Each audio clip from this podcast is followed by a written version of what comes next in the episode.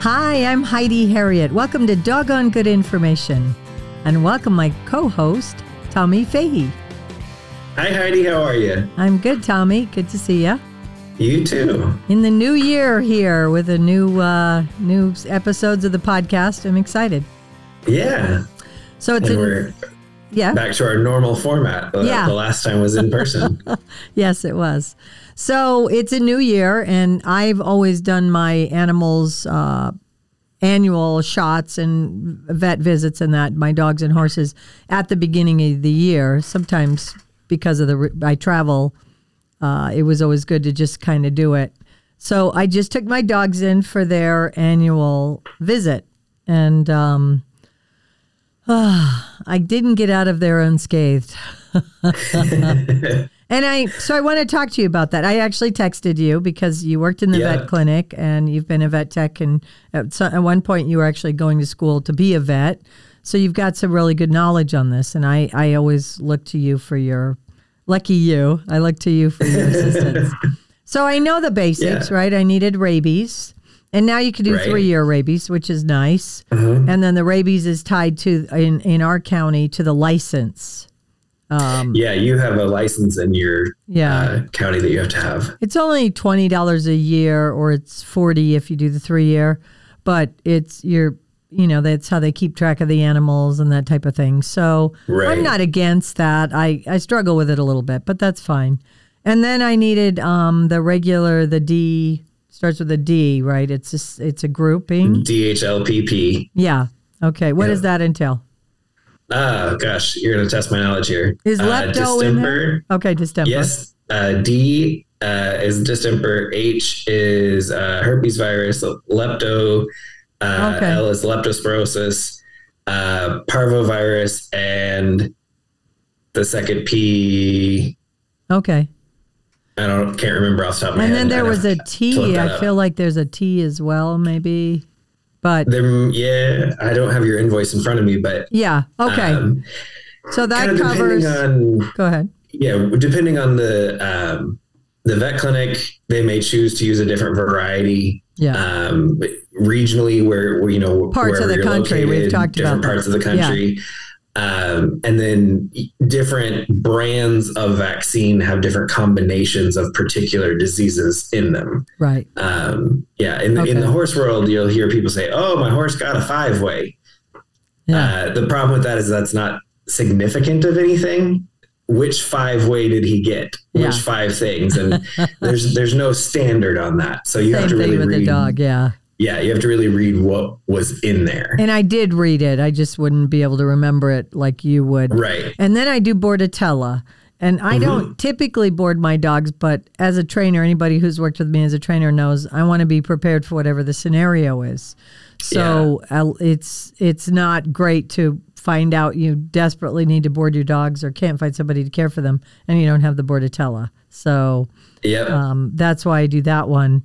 And then the heartworm and the fecal, um, the check for the fecal. So that was all fine. And that's give or take a couple hundred dollars, right? right. Sometimes I will go to the um, the low cost vaccine clinics, and sometimes I go to the vet. but I find the vet to be more. Um, but you know, you're establishing that relationship. But then I had one. My little guy needed some stuff for his ears, so there was that. And then my big guy has a little problem with his eyes. Seven hundred dollars later. Mm-hmm. So it just you know, it's something I, I, I bring that up because it's something I talk about on the podcast. We get emotional about getting animals, and I'm not discouraging people from getting animals. Just be prepared.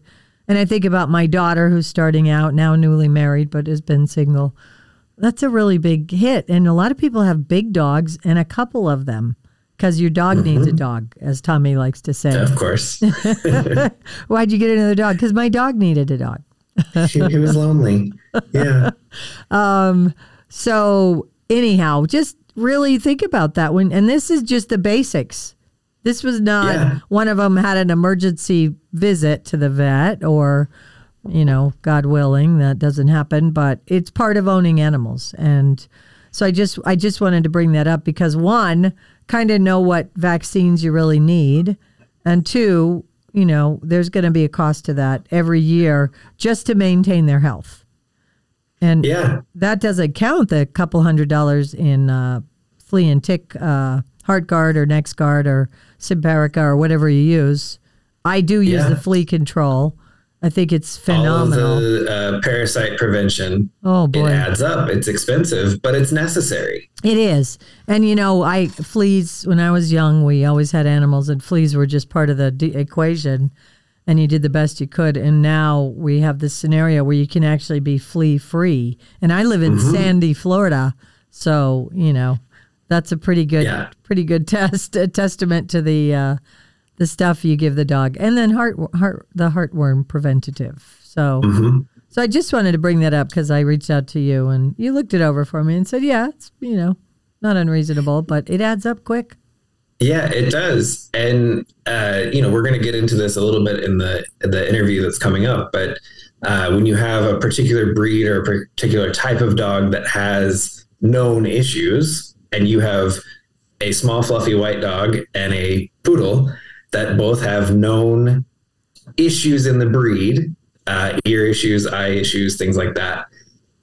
Your vet bills are going to go up because you have to treat them and take care of them, and you know um, so when you are looking at getting a dog, you need to know the the cost of ownership is not zero. Yeah. Um, and then depending on the type of, of breed and and maybe perhaps genetic issues that you may be coming up with, that cost of ownership just jumps up exponentially. Yeah. So again, not scaring people off, but just wanted, you know, it's a reality. I was Know in a what pos- you're getting into. yeah, I was at a position to pay my bill, but I mean, there have been times in my life when I was younger, I would have, you know, what do you do? Put it on a credit Yeah. card? You know, I mean, that there you go. Then it then it starts. But definitely, you know, and I'm also a simpleton. I'm not thrilled about all the medicines. I would have been happier to be offered uh, kind of home solutions or that. Like I grew up with, right? My dad, we had lots of animals. So when you need a certain medicine, you get it. But there are a lot of solutions to do eyes and ears and stuff. Um, and it was after the fact, but I kind of chastised myself that I didn't, you know, really think more about that. Um, so Yeah. and it's a good segue because we're this is a real hot topic. Our guest uh, is the owner of pet stores, puppy stores, and um, his name is Dan Cohn. And I've uh, known him now for a few months, and I really was excited to get him on the podcast to talk about this because, boy, this is a really kind of divisive, hot topic for sub. You know, they've been banned in places, five states, hundreds of municipalities have banned pet stores, and Dan's going to talk to us about why he thinks that's unreasonable. So I'm excited for that interview. Hi, Dan. Welcome to the podcast. Hey, how are you? I'm great. So I've been excited to have you on. You and I have been talking, and we actually live in the same neck of the woods, which is kind of fun. And I pass your businesses, and you own pet stores, puppy stores. And of course, it's a controversial topic, and it's something I'm pretty passionate about. Uh, I don't like the way things are going and how everybody's painted with the same brush. But I'd like you to start out by telling us what your business is about, how you got started, and that type of stuff. Well, we've been in the industry for over two decades, and we are family owned and operated. Um, for us, it's always been a passion, and with our babies, it, the focus has always been on them.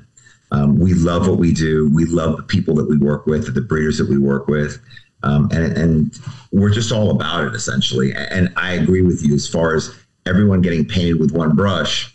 It's a problem, you know. Um, there's already more than enough evidence out there that if you know if you do shut down the pet showers and they no longer exist, you you create a black market. you Yeah. know? Um, at which point, what they're painting comes to life, if that makes sense. So we've been dedicated for these last two decades and doing it the right way, and working with the right breeders, and and just really enjoying what we do. Yeah. Do you um so you you have do you have other uh, animals in your store or is it is it solely puppies? Strictly puppies. Okay. And um tell us I know I couldn't even get you on the podcast because you were visiting your breeders. Every time I tried to line you up, you're like, "Well, I'm out of town on my breeder trip that week and that week and that week." Tell us about that. Like, so you're, you know, the big, the big uh, complaint or issue is nobody knows where these dogs come from. And we say on this podcast, Tommy and I all the time, the only dogs we don't know where they come from are really the shelter dogs, right? And let's Right. be clear here this is never the animal's fault. These are humans that are causing the problems here. And, you know, so you know, the, the shelter issue we've gotten into many times on the show. But let's just get back to this. So you have puppies in the store. How do you select the puppies that you're going to bring in? And is there a demand for certain size dogs, type dogs, that type of thing?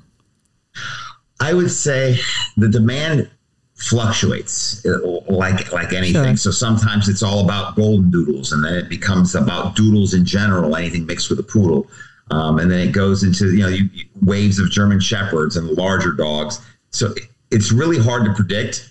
Obviously, there's the there's certain breeds that have always been popular. Yeah. Um, you know the Yorkies, the Golden Retrievers, the German Shepherds, um, Cocker Spaniels, and you know the Doodle changed everything. You know, Yeah. And and then the birth Major of trend. yeah, uh, yeah, and then the birth of certain breeds. You know, like French Sure. bulldogs are number one right now. Yes. Out of you know, I wouldn't say out of nowhere. It the little years. Yeah, smushed face and the, the heavy breathing. Yeah, yeah, they are amazing. They're amazing. You like them, Uh, Tommy? Uh, they're very cute. We're it's talking the little to me ones. that Yeah. it's amazing to me that they're gotten so popular because they have so many issues. Yeah. Oh, Uh, you know, as a breed, they're they're you know not the best genetics really. Um, and then with the the smushed face, the brachycephalic, it's a lot of issues that people don't really realize until they get one, and then they go, "Oh no, I have all these problems." which Uh, we're about that. We, we actually tell them, Tommy. Like, so our Yeah. policy is if you go into our shop and you just, oh, I want to hold that Frenchie, uh, absolutely, and we let you hold the Frenchie. We don't get into it. Once we see that you're starting to get serious, that oh wait, this this person's actually not just there to hold the puppy. We start telling them about what you know what to expect. You know, and when it comes to these brachycephalic breeds, specifically the French bulldogs and English bulldogs, we tell them. I said, listen, we work with some of the best breeders. I, I've been with these breeders a long time. If you spend somewhere between eight to twelve thousand dollars in the first ten years of this dog's life for its health, you actually got away with murder. That's fantastic. You were very lucky. Wow. You did a great job, and, Mhm. and you were lucky. So we warn them when it comes to those breeds. You Yeah. know, um, They're popular in the horse world. Uh, Tommy and I are also horse trainers, and uh, I there are a lot of stables. The English set have their little Right. their little French Frenchies. yeah, yeah, yeah. So yeah. well, that good good for you, Dan. I, I that's great. What other animals do you see? What other breeds do you see where you um, they're popular but people don't realize? I think back to the Dalmatians, right? 101 Dalmatians. And they're they're you know not on the highest level of the intelligence sphere of dogs. I love Dalmatians. Don't get me wrong, but Right. I know there was a glut of them that ended up you know being rehomed and shelters and stuff. So Right. Yeah. What we did was when when when 101 Dalmatians made that whole thing so popular and everyone wanted a Dalmatian, um, we actually stopped acquiring them from our breeder. okay, Um, we, we did so is not not because we felt that we were going to be able to change this wave of popularity, but we wanted to step away from it because I I, I can't say that I can never ever ever have one of my babies end up getting rehomed. Okay Yeah, sure. there's two things that we do to avoid that.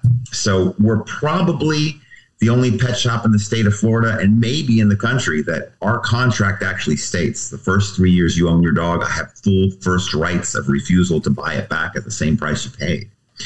Um, it's not that. Yeah, and it, we don't do it because we want, you know, I don't want you to sell the dog. The reality is, if you buy a dog from us and you go and sell it a month later, there's no way for me to track that. I don't know that. Yeah. But if you're an honest individual, you're going to see that contract and you're going to be like, well, something happened in my life. Let me get rid of this dog. I got to get rid of this dog. And, they, and I'll get the phone call. You know what I'm saying? And that's a good thing. Yeah. So that's one thing we do to try to stop having any of our babies end up somewhere wrong. Um, the other thing is when we see something like the 101 Dalmatians come out, we stop. We don't sell Dalmatians. Now I'll sell Dalmatians. Sure. And I get and I get them rarely. Um, and the reason is I just don't believe in the overbreeding. You you know the industry. It's a fr- you know, it becomes and- a frenzy, and it it's not Yeah. healthy for anybody. correct. especially correct. the And you end up with g- bad genetics. You know. Yeah. Because Mhm. you Yep. know just filling orders. We don't fill orders. Supply and demand, exactly. yeah. Yeah.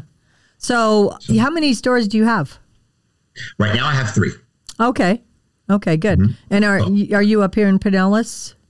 Yes, I have two of them in Pinellas County, which one is on Ulmerton Road at 7500 Ulmerton. That's the one I think you passed, Tommy. Yeah. And that's the one we're currently remodeling. Okay. Um, and then I have another one on Clearwater on Gulf to Bay.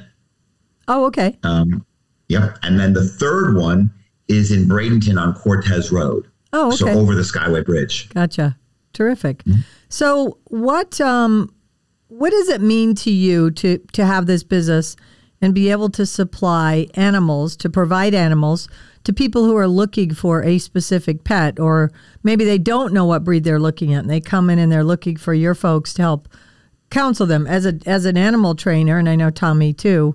That's part of what we do, right? Is I always tell people, please let, let me help you find the right animal, whether it's a horse or dog, before Yes. you call me because it's not working out. Um, so what what do you what do you instruct? How do you train your staff to help people figure that out? Well, People who might be listening, you know. Yeah, our policy has been for decades. And, and I think if you're looking for a baby, it's important that you see this and hear this. Um, but our policy has always been, and we tell this to our clients if you're interested in one of our babies, fantastic. If you don't buy a baby from us and you buy it somewhere else, that's okay too. But if you have questions about what's right for you and your family and your lifestyle, because the answer might be completely different for you, Heidi, than it would be for Tommy. You know, Yeah, Tommy might, absolutely. might Jack Russell, Maltipoo. right?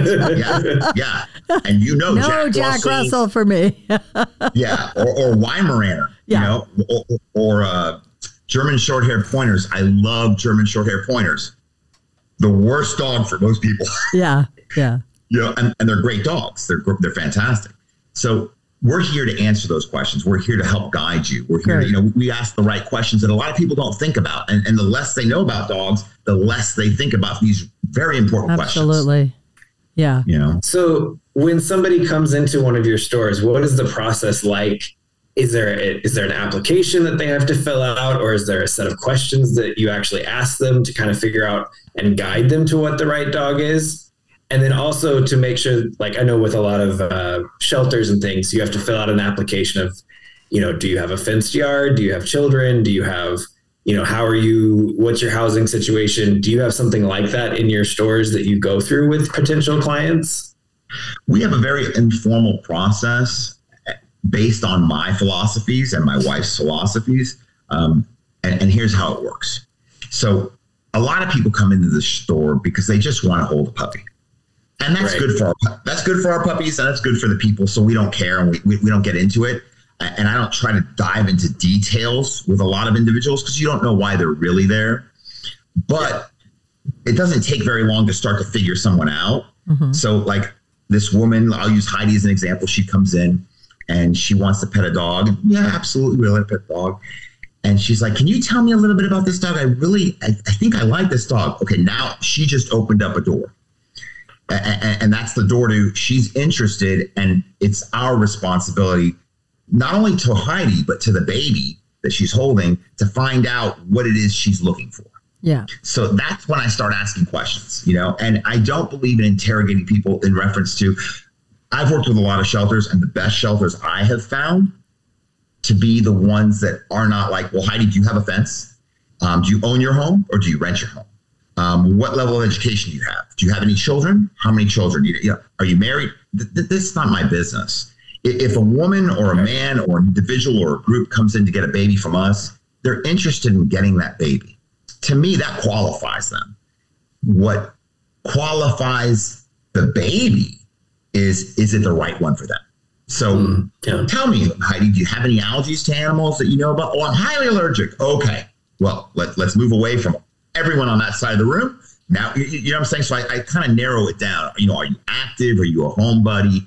You know, do you like to travel a lot? Do you want to bring your animal with you when you travel? Is it easy for you to travel? You know, that kind of thing. Yeah. So th- that's how we help steer our clients to the right dog, or, or we do the best we can to do so, if that makes sense. Sure. Yeah. Sure. And are, are is it is the trend for smaller dogs medium? I mean, I know it's probably all over the place, but is one more prevalent than other? Are people getting big dogs, medium I would size, say- small? I would say it's all over the place, but the, but yes, there's definitely a trend towards the smaller dogs. Okay, good. I'm Um, glad to hear that. And yes, and, and, and I, I like that as well. Um, And to, also to further answer one of Tommy's questions was, so I've had this happen before. I've actually had clients get very upset with us. Um, and, and when I said to you, you know, we don't judge anyone, but like I've had clients come in where you'll have a husband and a wife come in with three kids, and I'm making this up the, the, the ages, but you've got a three year old, a five year old, and a seven year old, yeah. and they want a teacup Yorkie. Yeah. And I, yeah, okay. And I immediately say to them, I say, listen, I go, I, I, I don't want to sell you this dog, and it's not about you. So let me tell you what it's about so you understand what I'm saving you from. Yeah. Yep.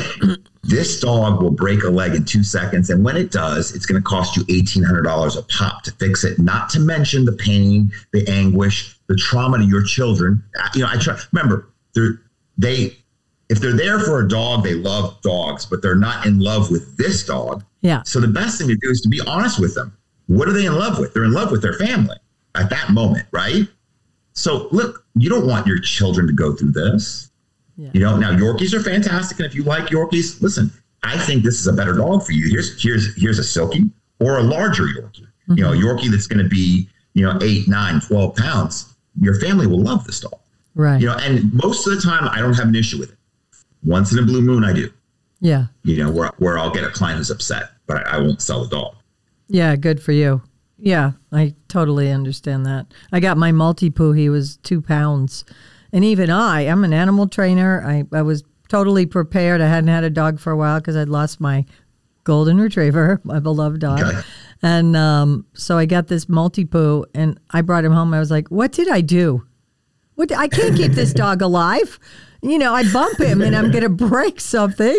And I had Lucky Right. Star, who's a miniature horse. So, Tommy, you'll appreciate that because I took him to the barn with me. You know, I was like, oh my God, if Lucky Star gets near him, it's the end of him. Now Right, he's right, seven pounds. But yeah, I mean, it, it absolutely with kids, it's so valid, not intentional, but yeah, not the right dog. So, you went on breeder trips. Tell us what. Like, what are you looking for in your breeders? How does how do you uh, so you've had a lot of breeders for a while, but let's say there was a new breeder you came in contact with or somebody set you up with. What are you looking for and what um how far out do you go? Are they Florida or do you go around the country or Well, it's it's it's very much so around the country. They're not in Florida, Okay. mainly because you met Chris Fleming, the owner of Pinnacle Pet, Yeah. and I work with Chris Fleming. I would say upwards of ninety-seven percent of my babies all Oh, come okay. through Pinnacle Pet, and there's a reason. So when I go up north to visit these breeders, I'm doing it because it's just part of who I am morally and ethically. You know, I, I want to see my babies. I want to see the parents. I want to see where they come from. But anyone who could tell you that they're on, on top of all of their breeders, it would be impossible. Sure. You know what I'm saying? It- it- Absolutely. it- and if and if somehow it was possible, I wouldn't be able to do as thorough of a job. So I lean. You know, my, the truth is, the one I screened the most, the the organization that I went through with a fine tooth comb the most was Pinnacle, was Chris Fleming. Right. So now I can close my eyes metaphorically, and I know that if he says that, you know, um, Juanita Maxima with the Havaneses, we're offering you a dog from her, and she's fantastic. Yes, I'll want to go visit Juanita, right? But I can, with my eyes closed, I know I'm dealing with an incredible breeder that meets his standards, if that makes sense. Sure. And for those listening, uh, check out the last Doggone Good podcast with uh, Chris, where we talk about that and a step further, the canine care certification uh, that came out of Purdue University. I mean, it's um, it it just absolutely that information flies in the face of everything you're told about how bad it is and the breeders and the pet stores and that because they are um, you know like you i can speak for you you're being uh, honorable. You're you're making sure you're going through a company who sources and figures out who the breeders are.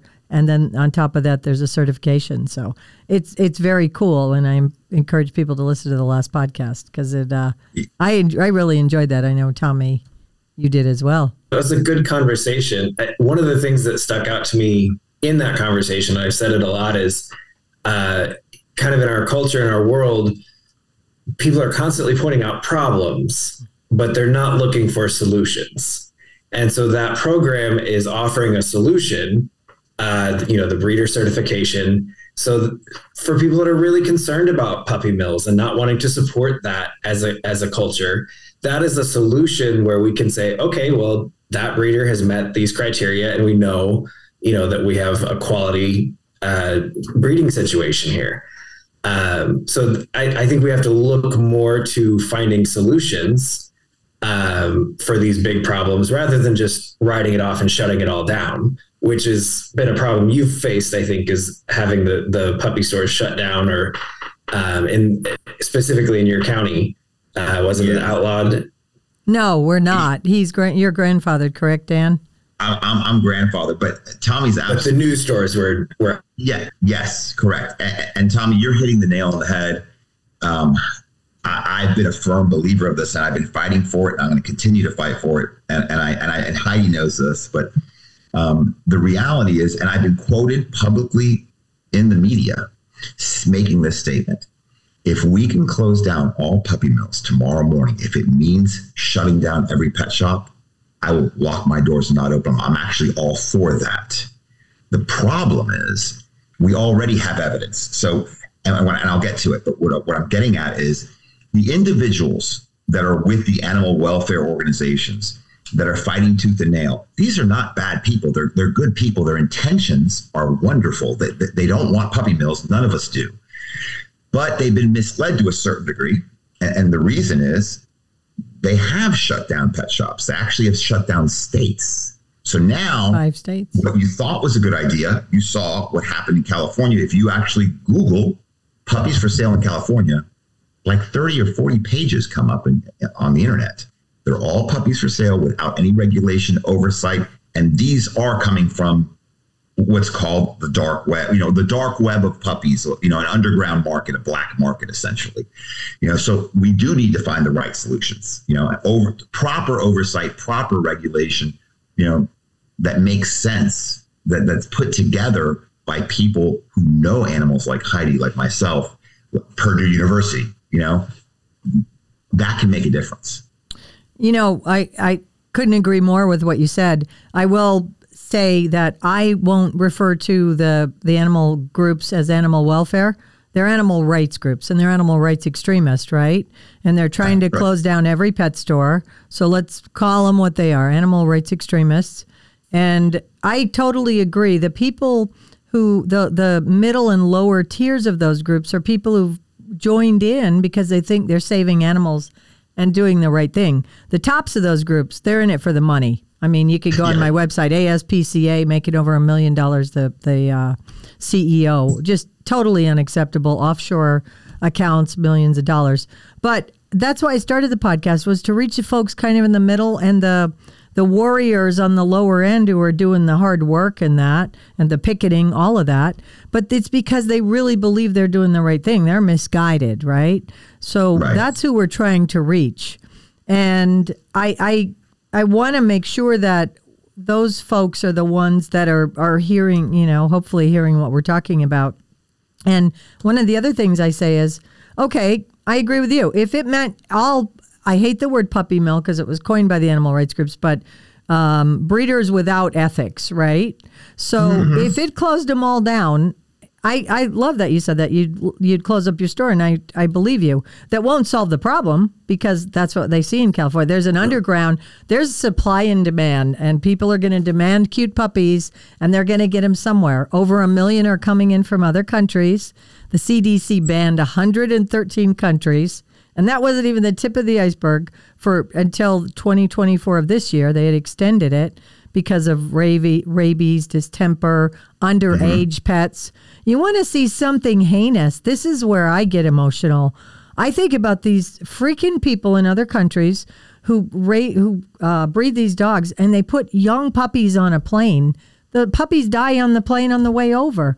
That's Oh, yeah. heinous. You want to Yeah. get upset about something, get upset about that, you know. Let's stop that trade, but that's what this is encouraging, unfortunately. And if we ban pet stores and we spay and neuter every dog from a shelter, we can all do the math. Let's just use 15 as an easy number. How many how many years before we don't have any dogs? Why don't people see that one? I, I will never understand that. Yeah, yeah, Right? I, I agree with you. 100. I agree. I agree. What are we gonna What are we gonna have? And yes, we don't. The shelters. And again, Dan, I'm I'm preaching to the choir with you guys, but to I want I say this every chance I get because I want our listeners to really start soaking this up. There's a there is not a surplus of adoptable animals in shelters in the United States. There are pockets where there is overcrowding in the shelter, but they're not what used to be considered adoptable dogs, either special needs or the bully breeds, uh, you know, crosses. And again, never the animal's fault, but we're all being misled. There's actually a shortfall of over 2 million to meet the demand of folks who want dogs. So if you're listening and you want a dog and you feel like you're being told you need to like go to the shelter choose a dog not right for your family, as an animal trainer, Dan, I tell people all the time, you want a dog and you have kids, I don't know that the shelter is the right place for you. I say if you're truly ready and you're ready to put up with a puppy, get the right breed of puppy and let it grow up with your family. Right. Right, That right. that to me is the best scenario. So I'm on my soapbox a bit here. so back to your breeders. So you you have a way to you could find breeders yourself, but you go through Pinnacle Pet for a lot of them, and then they're the ones who are making sure the breeder is reputable, checks the boxes, that kind of thing, right? Correct, correct. And, and so Chris and his entire team, they're also family owned and operated, but Yeah. his entire team, they didn't create Canine, Canine Care Certified through Purdue. It was Purdue. But they are, when I tell you they're educating their breeders and they're educating the industry, um, they have been such a force in steering the industry, you know, towards this, towards this different way of doing business. You know what I'm saying? Yeah. Um, and, and helping us educate the public, which is a ripple effect to, to then hopefully educate. And you're you're right. The majority of them are animal rights activists and extremists. I have met both. I have met Yeah. animal welfare individuals um, that I admire. But yes, a lot of them, and it's the same group of people nationwide that, Yes. that, that, that create these, you know, wars Absolutely. unknowingly, you know, unfortunately creating a, a situation where they're attacking us and then creating pockets of black markets like in California. Yeah. Yeah. Do you um have you been uh targeted in any way by I would think, I mean, I have friends who have exotic animals. It's hundreds of thousands of emails calling the Fish and Wildlife, the USDA, those kinds of things where they they just wear you down. So even if you're not wrong, they they sue you, they tie you up in lawsuits, whatever it is. This is typically the tactic for zoos and exo- you know the bigger exotic animals. What what does that look like for you if you've had any of those issues? I, I haven't had those type of attacks. I, I definitely I know that there's a target on my back. There has been for a long time, mainly because they're used to going to these different towns and dealing and shutting down these pet shops, right? Yeah. And, and whether it be a city, a town, or, or municipality or county. Um, the, when they come to ours, I speak. And when I speak, I, I say the right things. You know, I, I tell the council, I have three minutes to talk, and I start talking really fast. And I say, look, you want my three minute show? Because you just got their three minute show, which is a picture from a puppy mill in another country from the 1940s. Yeah. I'm going to ask you guys, I'm begging you guys, take a two minute break.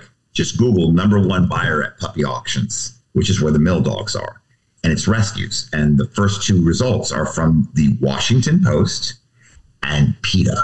they're the ones who wrote the article saying that the number one buyer at the puppy auctions are animal rescue. Yeah. So I, I say these kind of things. I'm very well versed. I'm very well spoken. I'm very respectful. Yeah. When I when I meet the commissioners and I tell them, I say, you know, you want to create a black market, do what they're doing everywhere else. And, and these groups, they are going after the low hanging fruit. They like to go to a city or a town where there are no pet shops. Yeah, I was just going to say they they're not even a pet shop there. It's a precedent, setting the precedent. Right. Right. So then, exactly. And then they show up to the council. Look, we've got all these people that have banned it. Well, because you showed them these horrible pictures and they don't have pet shops. There's no one to defend themselves. And if I was a council member who want the right thing for my city and someone shows up with all these pictures and I don't know anything about this, I'm, no, I don't want this, you know? And that's what happens. Absolutely. We were fortunate because uh, we're in Pinellas County and we have the Sunshine Skyway Bridge, which connects to Bradenton and Manatee County, Florida. They overturned it in Manatee County, and uh, that's that's really not the norm for that to happen. And I want to try to get that uh, councilman on our podcast, Tommy, because I'd really like to talk with him.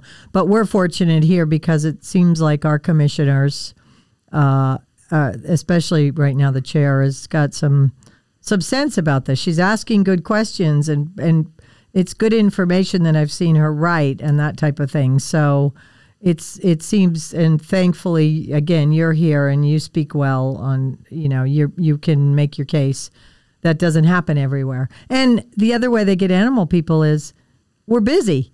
You're busy, right? I know you're yeah. busy, you know, Tommy's busy, he's got a horse training business. It's harder for the animal people to be the ones to walk the halls or go lobby or try to get these bans through. It's a lot of work, right? It's a lot of work to try to defend it. And it puts us in a reactive position. And then, you know, it's now you're assumed you're assumed presumed guilty until you prove yourself innocent instead of the other way around.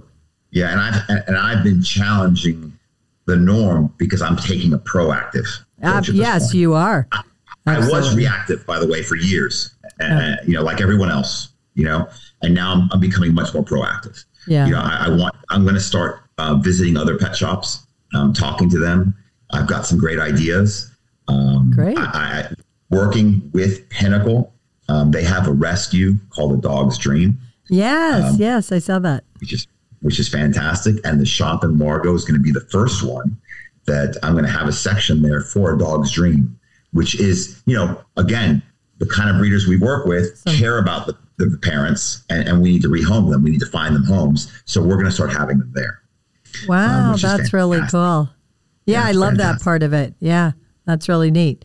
So, Dan, um, go ahead, Tommy. Oh, I thought you were starting. Um, well, I do. I do have a question. Um, I, getting ready for this, of course, I do just a general Google review, uh, Google search of your store, and just looking at you know who are you, what do you have, um, and so you have a lot of Google reviews. I and do. what I was reading, uh, they're they're on the polar opposite ends. You either have like all five stars and they people love you, or you have like zero stars, one star, and it's what I noticed was the trend thing in one star was well, it smelled like urine in the puppy store.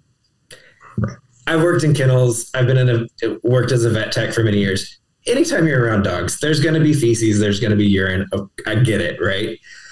But I would think from all the things that we're just talking about, you're under kind of a microscope as as a pet store. You know the the um, the animal rights people are, are looking at you constantly, looking for you to be anything out of line.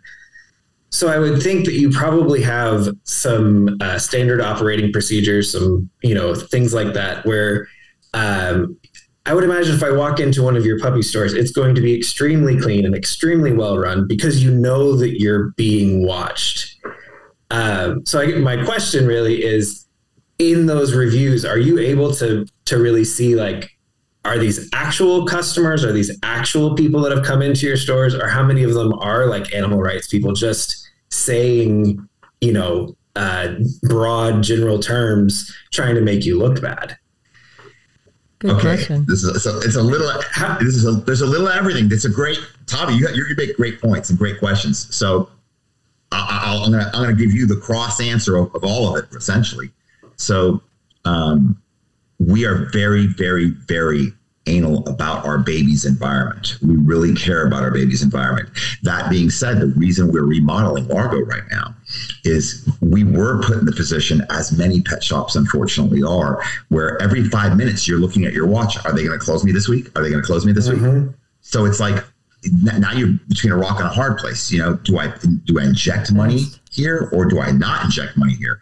Um, Largo finally I said, you know, regardless of what's going to happen, I need these are my babies. I need to do this. But when we inject money, um, our pet shops have exam rooms in them that rival most veterinary offices. Um, the, and I invite you both to come take a look at our, our locations. You'll, you'll be shocked. But so we're not talking about five thousand or ten thousand dollars injected. These are state of the art, you know, op, you know, facilities essentially. Um, when it comes to cleanliness and disease control, our protocol surpasses a lot of veterinary offices. Um, we are very OCD about everything we do because they are our, our babies essentially. Now, what happens with reviews? Okay. So you guys know this. Most of the time when you come into my shops, it's a very pleasant experience. The smell is not overwhelming at all. And if you're there long enough, you might smell a whiff of poop. Never pee, but poop because sure. the dog happened to go on, you know, poop. It's gonna um, happen. Right. Now, there are occasions where Tommy, 10 minutes before you walk in, 12 dogs all poo at the same time because we feed breakfast, lunch, and dinner. So, yes, there are times you walk in and it's like, oh, wow, okay, this is strong. Yeah. But, but you'll always see, if you're there for two or three minutes, you'll see all of a sudden the process of us cleaning immediately. Sure. You know what I mean? Yeah. Um, so we're on top of it. When it comes to the reviews, the polar opposites, well, I don't think anyone who don't know or anyone who hasn't been there is going to just leave a review with five stars. So I know that those are right. Um, I get a lot of one star because you can't go lower than that reviews that are definitely from the activists, the extremists. Um, I know it because I'll see it. Tommy, I'm going to use you as an example. I'm sorry, but I'll see a review all of a sudden on coastal puppies from Tommy. And then 10 minutes later, Sunshine Puppies from Tommy, and then yep. 10 minutes yeah. after that, Sunshine Puppies too. And a lot of times it's actually the exact same review. He's just cutting and pasting. Yeah. Yep. So I know he hasn't even been there. You know what I'm saying? Um, the problem is, of course, you know this. Google, the way they set it up, I can't I can't just say this person's never even been in my shop. They don't really care. Right. You know? So and and the extremists have gotten educated as to what they can and cannot say that won't that I can't get removed. So unless I sit there and say, I was on a podcast and Tommy, and I say his last name, I felt he was very threatening and this and that, at that point, you can remove it because I've given personal information about Tommy. Right. Other than that, they can get away with murder. And, and, and they do. They do. You know? Same thing happening at zoos and exotic animals, circuses, the Iditarod, all of it, all the podcast, uh, all the topics I've done, carriage horses they mm-hmm. they they kind of pad the box of email and reviews. And by the way, there was just a big uh, news article, uh, uh, AP news article, that so many reviews on any business are not real. Like that's what we're using to look at, and that the mm-hmm. reviews they're cracking down on that really well. You know, because it's been a problem across the board for businesses, but we've all experienced that and it's hard to make people understand that and dan we live in Pinellas County, and I say this often. Um, it's a great place to live, uh, but it's dense, and there we're amongst urbanites, right? So right. more than ninety-two, three percent of the United States now are urbanites, and so removed from agriculture and a- growing up with animals, and kind of the common sense of what ag families and those who had animals, even you know, just a, a just horses or any, not even, you know, uh, large variety of animals. So people have a different uh, feeling about their animals. You know, they anthropomorphize, of course, and very emotional. And it's not in the yeah. best interest of the animals, but I kind of segued there. But yeah, the review, back to the reviews. It That was a great, uh, great question, Tommy. I'm glad you brought that up. That's why you hired me. I know. I don't have good taste. Look at this. yeah, no, his questions are phenomenal. Like, I know. He asks you a question, but there's like 12 points in there. They're, they're very important. I know it gets him right in there. There's a lot to cover. Yeah. It is. It is. Yeah. You know, you can't cover just one aspect of it because it, it doesn't, you have to look at the whole picture of this. Yeah. Right. So And I'm the that's what people don't generational. do. I'm the generational experience of, and I don't do that, but you know, this is the way we did it for three generations. My family has done it this way. I actually believe that the generational experience combined with updates in science and technology, best practices, is the program, the the best program. Right? You're combining that. Tommy's experience is um, on top of being in the field and with animals that he's got the education and the degree. So between us, we usually make some good points. Yeah. We try to we try. do our best. We have fun doing it too. But so, um, Dan, I want to, I kind of want to wrap it up in this way, and it, you'll, you'll have an opportunity to say something else as well. But what's your advice to people who are listening who are now convinced that they have a choice? If they want to go to the shelter and see what dogs are there, or they want to go to the pet store and look, what's your advice for someone thinking about getting a dog or a puppy in their home? What what would you kind of leave them with? How to make the choice, but how to know if it's right to do that in the first place?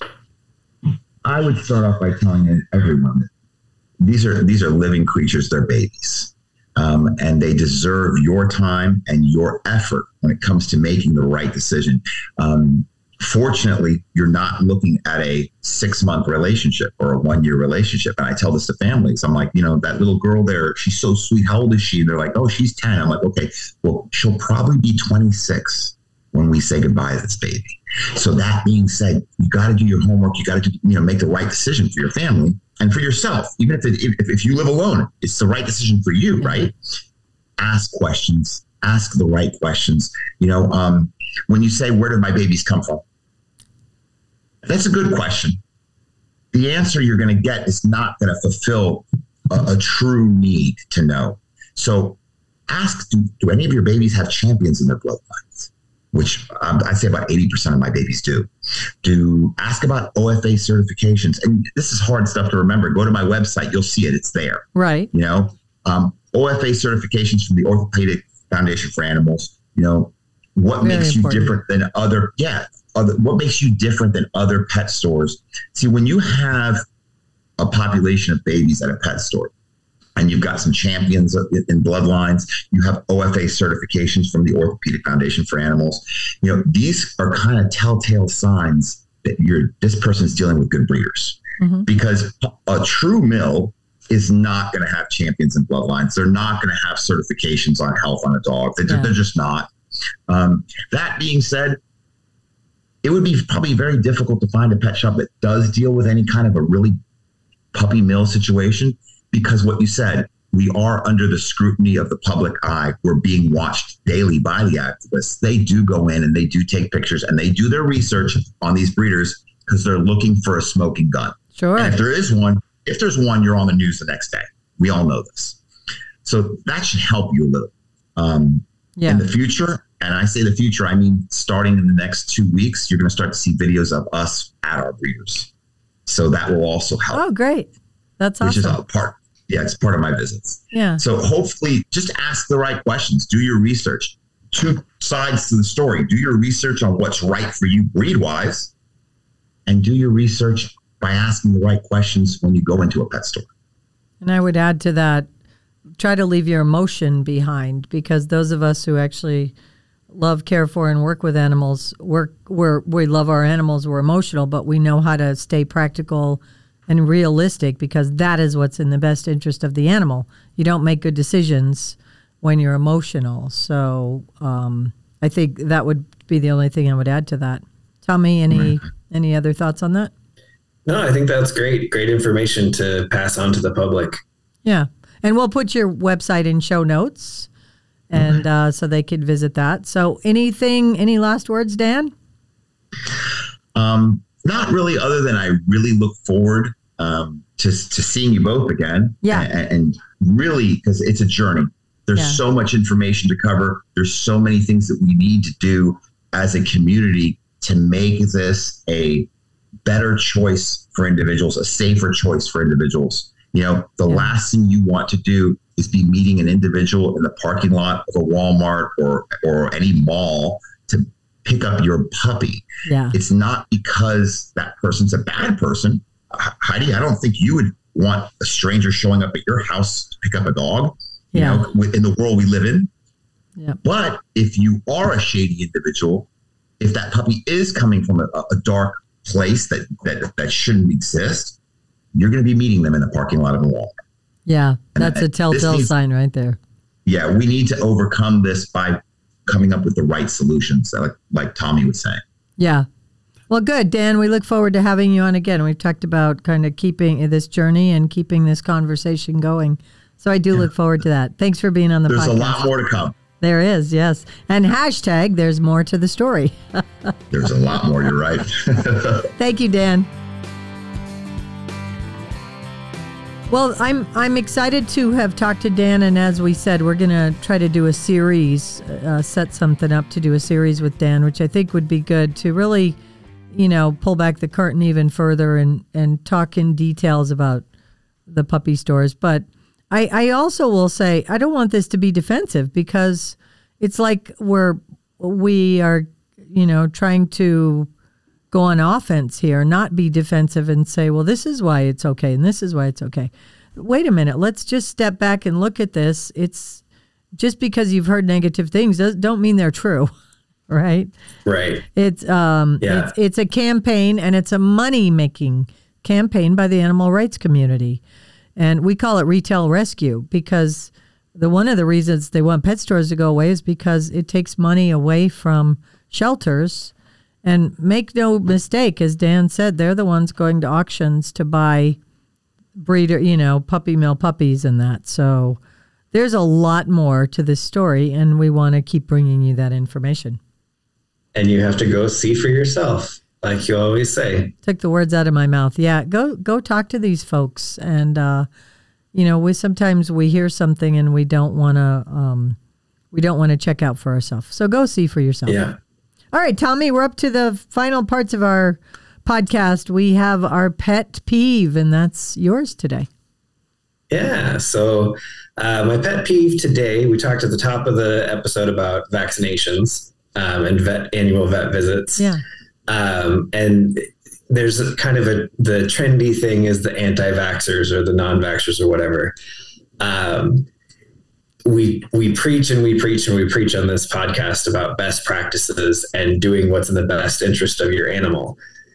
You if you're going to own an animal, you have to trust the professional that you're employing, so your vet or your trainer, uh, to give you quality advice, um, and then you should follow that advice. So my pet peeve is when somebody asks for advice and then does not follow it. Um, if your vet says, you know, looks at your situation and your your animal care and says, "I really would recommend that you get the Bordetella vaccine," and then you say, "Oh, I know I don't want to do the Bordetella vaccine," and then three weeks later your dog comes in with kennel cough. I don't have a ton of sympathy for you Yeah. as the I have a sympathy for the dog. I feel bad for the dog. Um, but I don't have a lot of sympathy for the owner going, oh no, now I have to treat kennel cough. Um, so if if you're gonna be in this and you're you're going to ask the advice of a professional, somebody who should know more than you do, then you need to trust their advice and try to take it as you can. And I was the recipient of this when I sent him my bill and said, What do you think about? Uh, and we had talked when we were together over the winter what shots. And he said, It's cheaper for the vaccine than to get the dog uh, to, to the illness, getting the illness and taking the care. ounce of prevention versus the pound of cure. And you know what? I did think about that, and it, it, it made my decision about a couple things. So Yeah. I do appreciate it. And so hopefully I'm taking your advice when I ask for it. I think so. Most of the for time. the most part. Yes. All right, for the trainer tip, I came across this this week with uh, someone I was talking to about training their dog, and then I. It's funny how that works. That then it starts showing up, and I don't mean like the Google algorithm. I just mean like all of a sudden I'm reading more about this particular subject. You know, Oh, and this yeah. one is what they call pandemic puppies. And there's such an mm. irony to this. It's a bit of a pet peeve, but it's the trainer tip that the pandemic puppies are got shorted because they we couldn't socialize and be out and do stuff. The reality Yeah. is just the opposite. There would no better time to train your dog because socialization for dogs does not mean what Tommy and I getting together for coffee, socialization. I never even used the word. I did not grow up with the word. I don't agree with the word. I think it's misleading. It's really foundation training. It's mm-hmm. training. It's not socialization is it, it it takes on a different meaning to me and it confuses people. So they're thinking that they didn't get to bring their little puppy out to have a play date with all the other puppies.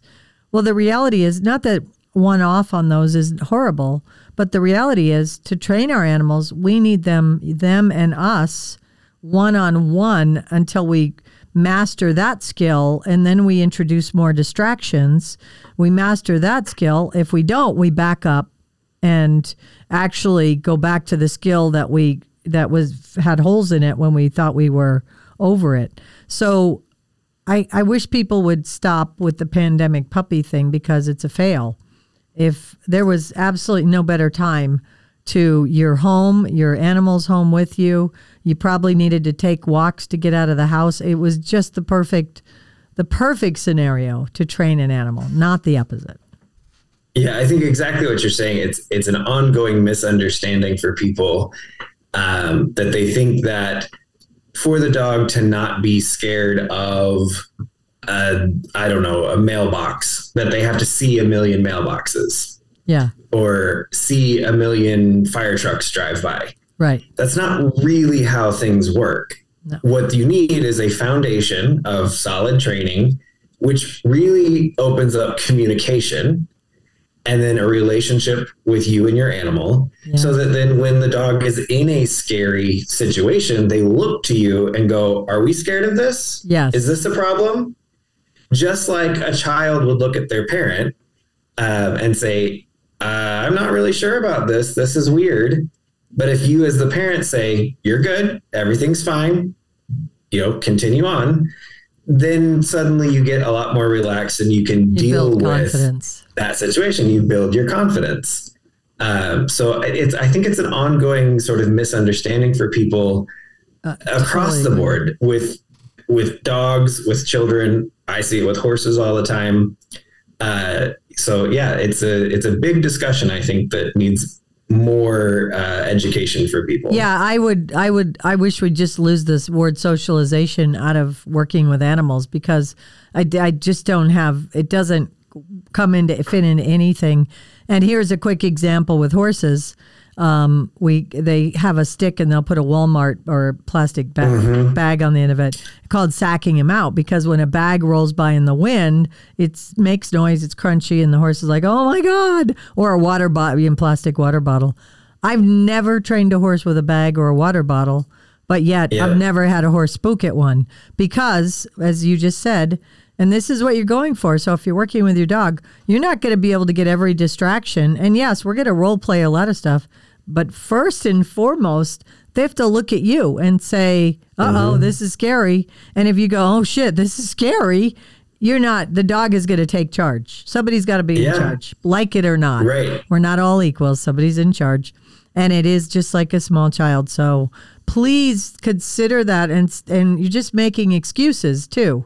Um, if you if that's not working out, then there are holes in your foundation. You need to go back to a quiet training area and make sure that that dog's looking at you. And we could tell you how to do that. Um, reach out to me. I will tell you step by step. And then if I can train for you, you could find somebody else, fine. But if you need help with that. So thank you. That was right on, Tommy. So thank you for being in my trainer tip. I appreciate it. All right. Well, I hope you enjoyed this episode. It was uh, action packed and it really is a hot topic and something I want to make sure we really put as much information out as we can about. So thank you again, Tommy, as always. And Thank you. so please subscribe. Uh, we don't want you to miss any episodes. Please rate and review the podcast. And by all means, share it. This is really good information. As a matter of fact, it's doggone good information. Thank you.